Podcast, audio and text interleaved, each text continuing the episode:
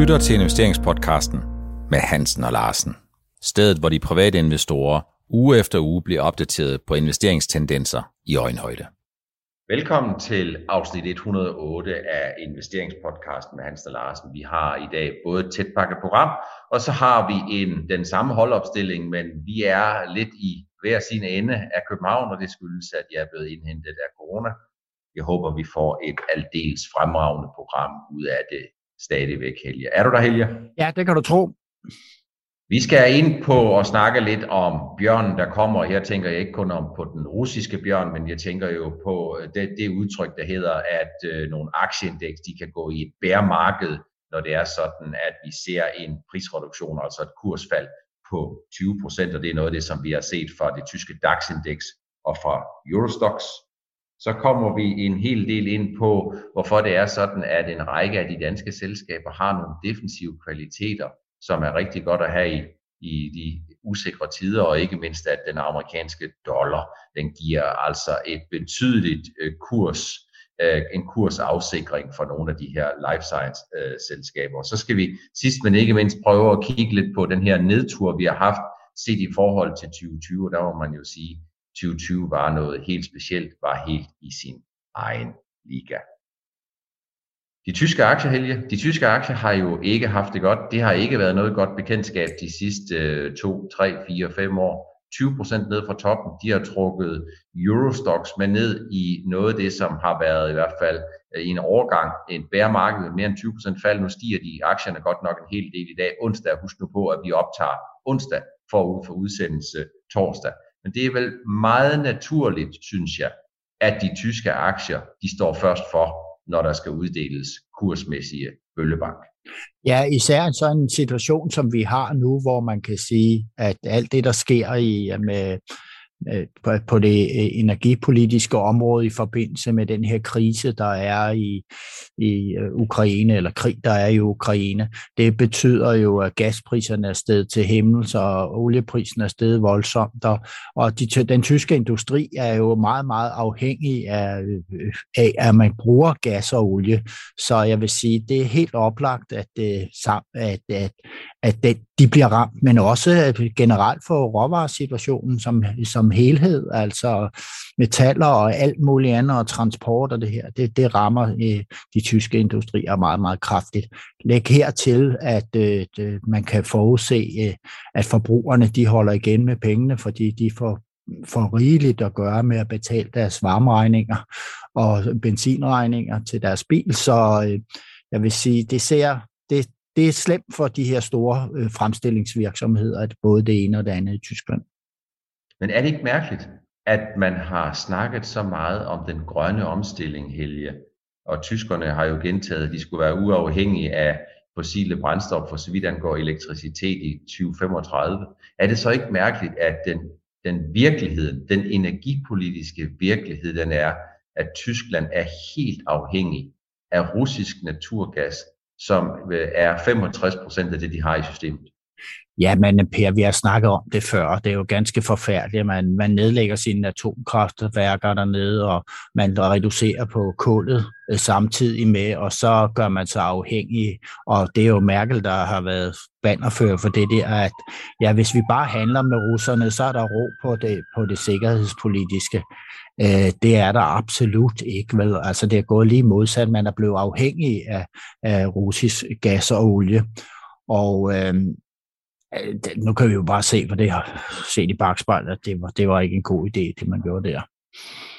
Hvis vi skal kigge på noget af det, der er sket de seneste dage, Helge, noget af det, som har givet stof til eftertanke og lavet de største overskrifter, så er det jo selvfølgelig eksploderende priser på hvide, på andre af de bløde råvarer, øh, så er det så noget som nikkel. Altså jeg har nær sagt, man kan få helt nikkelallergi, hvis det er sådan, at man kigger på det short squeeze, der har været i nikkel. Nikkel er jo en råvarer, der indgår i rustfrit stål, så vidt jeg husker, og det er noget, man også bruger til øh, øh batterier til øh, elbilerne.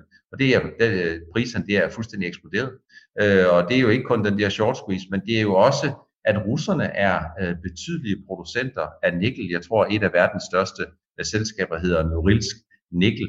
Altså, øh, vi, øh, hvis man kigger på de her bevægelser, som jo ikke kun handler om at, at se på, at den russiske, eller at naturgaspriserne er jo tæt på 10 doblet, eller at en tønde råolie koster 130 dollar, at en liter brændstof ved øh, standerne, uanset om det er diesel eller benzin, her onsdag er blevet sat op til noget, der ligner 17,10 eller 17,40, noget i den stil, jamen så er det vel sådan, Helge, at øh, vi kan tage et udtryk, der hedder, det er jo, vi har aldrig set sådan noget før.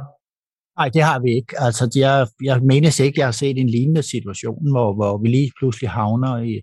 Øh, altså, øh, altså, vi har jo altid haft fokus på, på olieprisen, men altså lige pludselig er det jo en bred kamp. Øh, øh rigtig mange ting bliver ramt mange råvarer bliver ramt, øh, og fødevarer bliver ramt.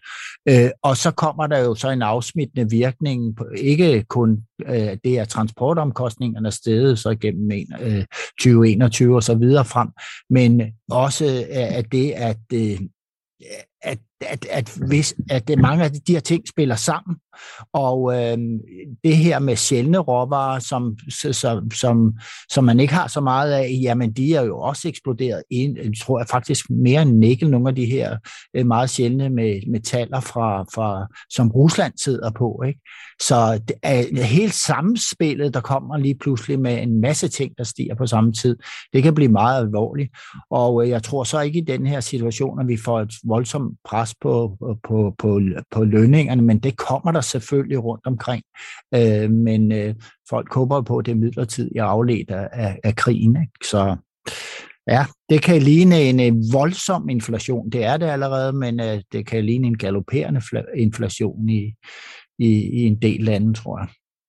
Noget af det næste, jeg tror, vi kommer til at høre meget om, det er, at Rusland, de er jo ikke kun sammen med Ukraine, nogle af de meget store eksportører, for eksempel af hvide. Jeg tror, det er 20-25 procent af den Og majs også, Per, ja. Og majs også, ja.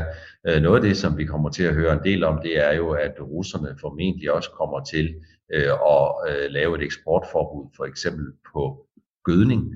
Og hvis man ikke har så meget gødning, jamen så kommer der formentlig mindre op af jorden, når det er sådan, at man har sået noget. Det er noget af det næste, man kommer til at kigge på. Jeg tror da også, man kommer til at kigge på, Helge, at det her, det er sådan geopolitisk får nogle ringe i vandet, som vi ikke har set konsekvenserne af nu. Altså øh, Rusland og Ukraine, især Rusland, tror jeg, øh, brødføder faktisk Ægypten med deres hvide, og spørgsmålet er, om Ægypterne øh, de kan holde til at se de prisstigninger, der kommer på hvide. Her, du, vi skal også tænke på Ukraine. De skal, de, de skal ud og gøde deres marker nu. Øh, og Ukraine er jo voldsomt store på det her med veden og, og majs også. Ikke? Og øh, kan de komme ud med deres, kan de få diesel til deres traktorer? Øh, kan de overhovedet komme ud øh, på grund af krigen? Øh, og komme i gang med det her. Så lige pludselig kan vi jo stå med en mangelsituation, hvor Ukraine ikke kan levere, og de kan jo heller ikke udskibe det øh, ned ved Sortehavet. Altså, så, så, der, der kom, så det, prisstigninger på hvede og majs, det ser ud som om, at de kan blive endnu værre. Øh, så, men jeg vil sige, at vi har jo godt med ved på lager i EU, så vidt jeg forstår. Øh, så øh, umiddelbart er, er, er Europa nok ikke dem, der ligger for øh, at stå med en decideret mangelsituation.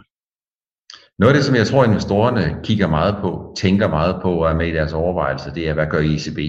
Øh, vi har jo set øh, på forstrukturen, at øh, nogle af de renteforholdelser, som blev inddiskonteret i forventningsbilledet i den senere del af 2022 efterår, de er sådan set blæst væk. Det kan øh, godt forstå. Jeg synes, det er helt naturligt.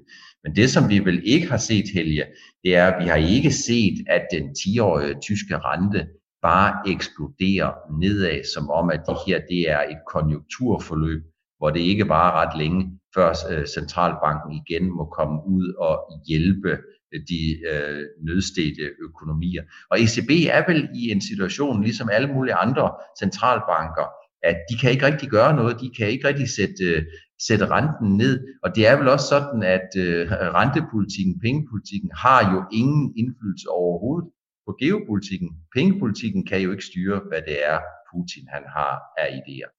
Ja, der, der, der er centralbankerne jo faktisk et, øh, de har, er, står med en værktøjskasse, hvor der ikke rigtig er noget i at gøre over for geo, øh, øh det, det, det, der sker geopolitisk. Øh, og øh, jeg tror også, at de er i den situation som den her, kan ECB være rigtig, rigtig bange for at gøre noget, som er forkert. øh, mm. hvad det så end er. Øh, så de kan jo ikke andet end, end se på, situationen udvikler sig til, at der forhåbentlig kommer en eller anden løsning på tingene, eller man kan forudse udviklingen i det, der sker. Man kan sige, at den dårlige, eller den gode nyhed, det er, at krig, der er krig, indtil der ikke længere er krig. Det vil sige, det er ikke noget med, hvor man lige pludselig øh, siger, i morgen, der slutter vi et land. Det er noget med, at lige pludselig så finder man ud af, at øh, alle har det bedre ved ikke at slås mod hinanden. Det er selvfølgelig det opløftende.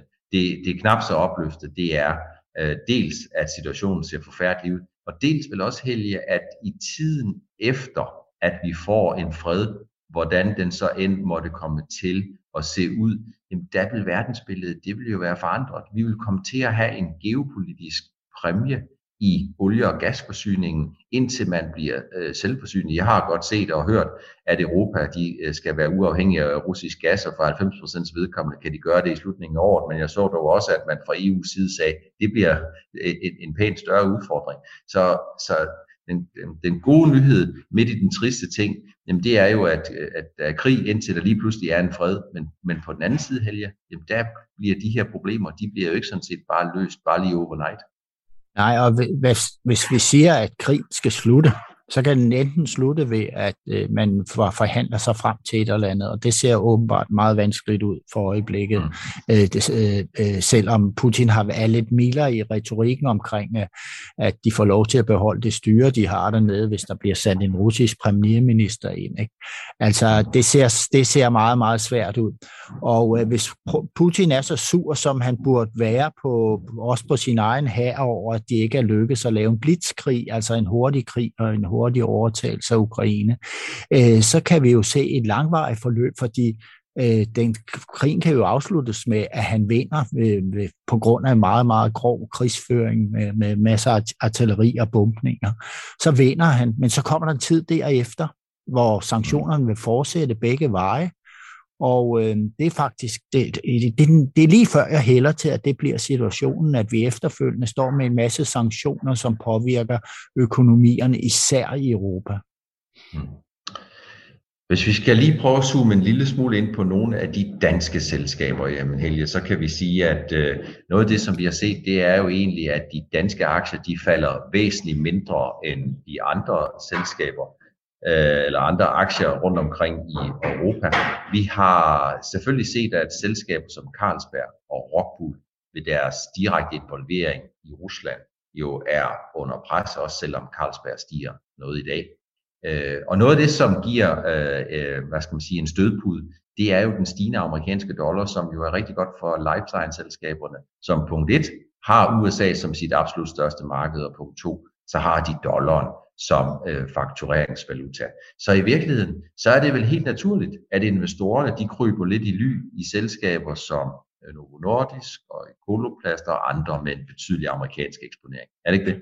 Jo, det er du fuldstændig ret i, og vi skal nok lige nævne, at vi optager i dag onsdag, og vores udsendelse bliver sendt i morgen torsdag.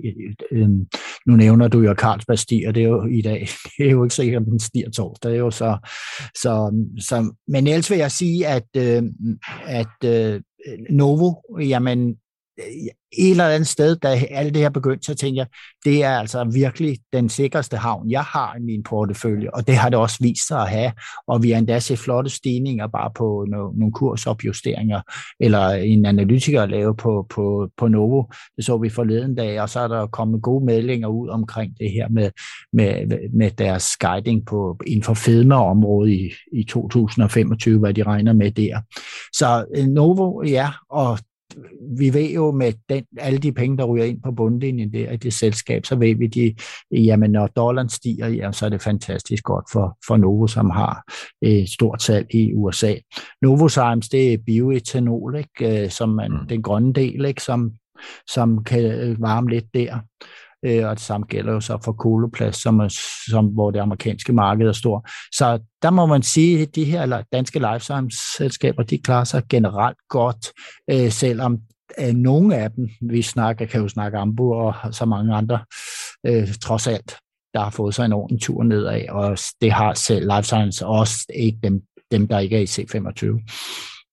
Hvis vi lige prøver at gå lidt videre ind på danske selskaber, så Vestas, det øh, giver jo lidt stof til eftertanke. Jeg har prøvet at lave en øh, sammenligning mellem udviklingen i Vestas og olieprisen, og det er noget af det flotteste en til en, som jeg har set øh, i nyere tid, siden Rusland gik over stregen og gik over grænsen til Ukraine i øh, for to uger siden, lidt, over, lidt under to uger siden, øh, den 24. februar, jamen, så har du stort set set øh, en stigning i Vestas på 50 procent, svarende til den stigning, du har set i olieprisen. Og det er vel et udtryk for, Helge, at øh, man nu forventer, at Vestas ikke længere skal kæmpe helt så hårdt for de ordre, som de får ind, og de ikke skal kæmpe helt så hårdt for at få de priser hjem, som de skal have for at tjene de penge, de skal have, simpelthen fordi, at man kan ikke være europæisk politiker eller europæisk ansvarlige myndigheder og så sige, at nu skal vi altså sætte fuld gas på den grønne omstilling, uden først og fremmest at tænke sol, vind, biomasse øh, og, og alternativer til naturgas og olie ind i sine tanker. Kan man det? Det kan man ikke, nej. Altså, øh, man bliver nødt til at tænke det, det øh, øh, man bliver nødt til at tænke alle de der industrier i, i den grønne afdeling, som du lige nævner her ind, og dertil kan jeg lægge, at, at selskaber inden for brint, der er jo også stedet pænt her på det senere, så, så ja, altså det, der, der bliver ekstra pres på, på, på, på ordremassen, altså må, eller den bliver større. Øh, inden for det grønne område, meget, meget større her i de kommende år, fordi øh, jamen, hvis, vi, hvis vi skal være uafhængige af, af, af gas fra Rusland, jamen så er der ikke andet end gøre, end at skrue op for investeringerne og nedsætte den der byråkratiske ventetid, der er på, på at få projekter op at køre. Og det gælder jo også for eksempel sådan noget som inden for biogas og alt muligt andet, at jamen, altså, man må have fuld skrue på det grønne. Og hvis der er noget, der måske kan gøre, at vi ikke får en recession i Europa, kunne det eventuelt være, at man har så meget knald på i den her grønne sektor, så at det, det gennemstrømmer øh, hele samfundet. Så det er jo helt naturligt, at det er sådan, at der sker de her kursstigninger. Så kan man altid diskutere, om de her kursstigninger, om de er for, øh, for voldsomt. Det er jo sådan et aktiemarked, det er et sted, hvor man for alvor kan mærke, at pulsen den, øh, den slår. Øh, øh, og øh, Øh, og, og man kan godt synes, at, at bevægelserne er lidt store, men det er nu, det er nu engang en name of the game. Jeg synes jo i den her scene, vi har haft det lidt oppe øh, tidligere også, jeg synes i den her scene, at det vil være, det ligger til at være et mere naturligt valg med Vestas end Ørsted på helt uh, kort sigt. Deler du den opfattelse? Ja, det er rigtigt. Uh, selvom når jeg kigger på nøgletallene, det gjorde jeg i går på Vestas, altså selvom vi er kommet ned til det her kursniveau, så er de altså stadig skyhøje, ikke? Mm. Uh, men uh, man må sige, at uh, at investorerne øh, et eller andet, at man kan sige lige nu har investorerne mistet orienteringen på øh, sådan rundt på markedet, og det er helt naturligt, fordi at, øh, at, at, at vi står i en krisesituation, vi står også i en situation med, med de her stigende råvarepriser, som man ikke rigtig har set i det omfang før. Øh, så øh, alt er nyt for investorerne, men en ting kan de blive enige om at, øh, at løbe den samme vej på, det er det grønne, og især på Vestas. Øh, Ørsted, som øh, har en gaskontrakt med russerne, den, øh, den, den hænger lidt, men de har Ørsted jo også stedet pænt. Jeg har ikke rigtig styr på den aktie, men jeg synes at jeg har set øh, fint tal for den sådan det sidste stykke tid. Den er også stedet meget, men det, og det bringer os jo videre sådan til et af de der ting, som vi har haft oppe rigtig mange gange, Helge, at når det drejer sig om Ørsted, jamen så er det jo sådan, at øh, i konkurrencebilledet, jamen der er der jo de store BP, Equinor, Shell, Exxon og hvad de ellers hedder, jamen de får jo et ekstremt cashflow ud af at sælge en tynde råolie, uanset om de så får 100, 110, 120 eller 130 US dollar øh, for, for at sælge en, øh, en, en øh, 159 liter, så giver det dem jo et ekstremt godt cashflow, som de jo kan bruge til at investere og være konkurrencedygtige i den grønne omstilling. Så i den seneste auktionsrunde i USA, som jeg så på Ørsted ikke rigtig fik noget, jamen det øh, tror jeg ikke er, er helt øh, øh, tilfældigt, og det er simpelthen fordi konkurrencen den er bare enormt intensiveret. Ja, man kan sige, at mange af de her sorte selskaber, de laver jo faktisk det samme som Ørsted, eller prøver at bygge sådan en virksom, type virksomhed op, ikke? Så, så med, med projektering af de her far, så vindfarme og, og, ja, og vindø og energiø og alt muligt andet, ikke? De vil gerne ind på det her, og de har pengene til det. Øh, nu det der med at følge, følge olieprisen, du, kan, du har aflæst på Vestas, jamen, så kan vi kigge på Equinor, det ser næsten main til ud, ikke? Øh, mm de er jo også øh, røget helt i top, så... Vi har, det er et spørgsmål, som vi ofte får, nemlig hvorfor er det sådan, at øh, olie og Equinor følges så meget af, det er fordi Equinor er en af de mest rendyrkede upstream-selskaber, der findes. Det er et selskab, som i al overvejen, i al væsenhed har olie efterforskning og salg af råolie, øh, i modsætning til andre selskaber, som både har upstream og downstream. Downstream, det er salg ved pumpe eller salg af raffinerede produkter. Og på den måde, så er det naturligt, at Equinor følger olieprisen. Så tror du, at olieprisen går højere, jamen så er Equinor en af de muligheder, du kan kigge efter. Tror du på, at Equinor øh, eller olieprisen har toppet, jamen så skal du nok genoverveje din position i Equinor. Ja, Per, så skal vi lige tilføje for det der, det er en folkesport i Norge. De norske investorer, de, de, de har kendt den her mekanisme med oliepriser i Equinor i, år, i mange, mange år, og de ved, de får gode udbytter i den aktie, så de ryger ind i den, når olieprisen stiger, og så trækker de følehornene til sig, når olieprisen falder, og jamen, altså, det, de er meget lojale deroppe, de norske investorer. Hvis vi sådan for en stund skal tilbage til noget, som ikke var særlig rart, men alligevel kan give lidt et perspektiv, Helge, så er det jo 2020, marts øh, 2020, øh, 17. marts, det var der, hvor du har fødselsdag. Øh, så jeg har taget et nedslag, der hed dagen før den 16. marts, og hvis vi der skal kigge på, hvor store de kursfald, vi har set i de danske selskaber, øh, har været, jamen så må man sige, ja, der har været en betydelig, et betydeligt øh, kursfald øh, for, en, for nogle udvalgte selskaber, men i det gennemsnitlige tilfælde, som jeg har skrevet om inde på Nordnet-bloggen, jamen så har vi ikke sådan for alvor set et 2020 øh, moment igen. Så det er vel også den gode nyhed midt i al den her tristesse, vi ser, at øh, indtil videre, jamen, så har vi ikke set et, øh, et aktiemoment, der svarer til den her, de, de her kursbryl, som investorerne de fik for et par år siden. Det vi kiggede ind i der for et par år siden, der lige før min fødselsdag, det var jo, at øh, samfundet lukkede fuldstændig ned. Men øh, vi havde de der billeder på nethinden af øh, italienske lastbiler, der kørte ind på hospitaler og hentede alle lige, og så skulle de lave masse grav til alle de mennesker, der blev kørt ud. Altså alt det der, vi anede simpelthen ikke, hvad, hvad det her skulle slutte med. Øh, skulle hele jordens befolkning blive udryddet af den her sygdom, eller hvordan hvad, hvad, sker, hvad sker der lige? Heldigvis kom der jo sådan mere ro på tingene ret forholdsvis hurtigt, øh, sådan det var et par måneder, så var man, kunne man jo se det her. Der, der kom også meldinger om, man kunne lave vacciner ret hurtigt. Så så, så øh, hvad nu det hedder, aktierne rejste så hurtigt igen, og det var jo, vi så jo noget, som vi heller ikke har set nogensinde før. Det var den der hurtige rejsning efter det her fantastiske fald, store fald, der var. Øh, og det var over en bred kamp, alle aktierne faldt. Det, altså, det var lige meget, hvad det var. Øh, nu kan man se, at vi har noget geopolitisk, og, og der tror jeg nok, Per, nu kan det være, at du må rette mig, men historisk har det ikke altid været sådan, at der er, har været sikre havne, som man har søgt til på aktiemarkedet, når der har været geopolitisk uro. Det er næsten ligesom altid været det samme, hvor man har tænkt det inden for med farma og øh, for, øh, for, for bryggerier og alt muligt andet, og nu er bryggerierne ikke så aktuelle, hvis de øh, eksporterer til Rusland, men øh, der, det har vist været sådan geopolitisk, der, det, det er så et blandet billede, man ser på faldene på aktierne, ikke?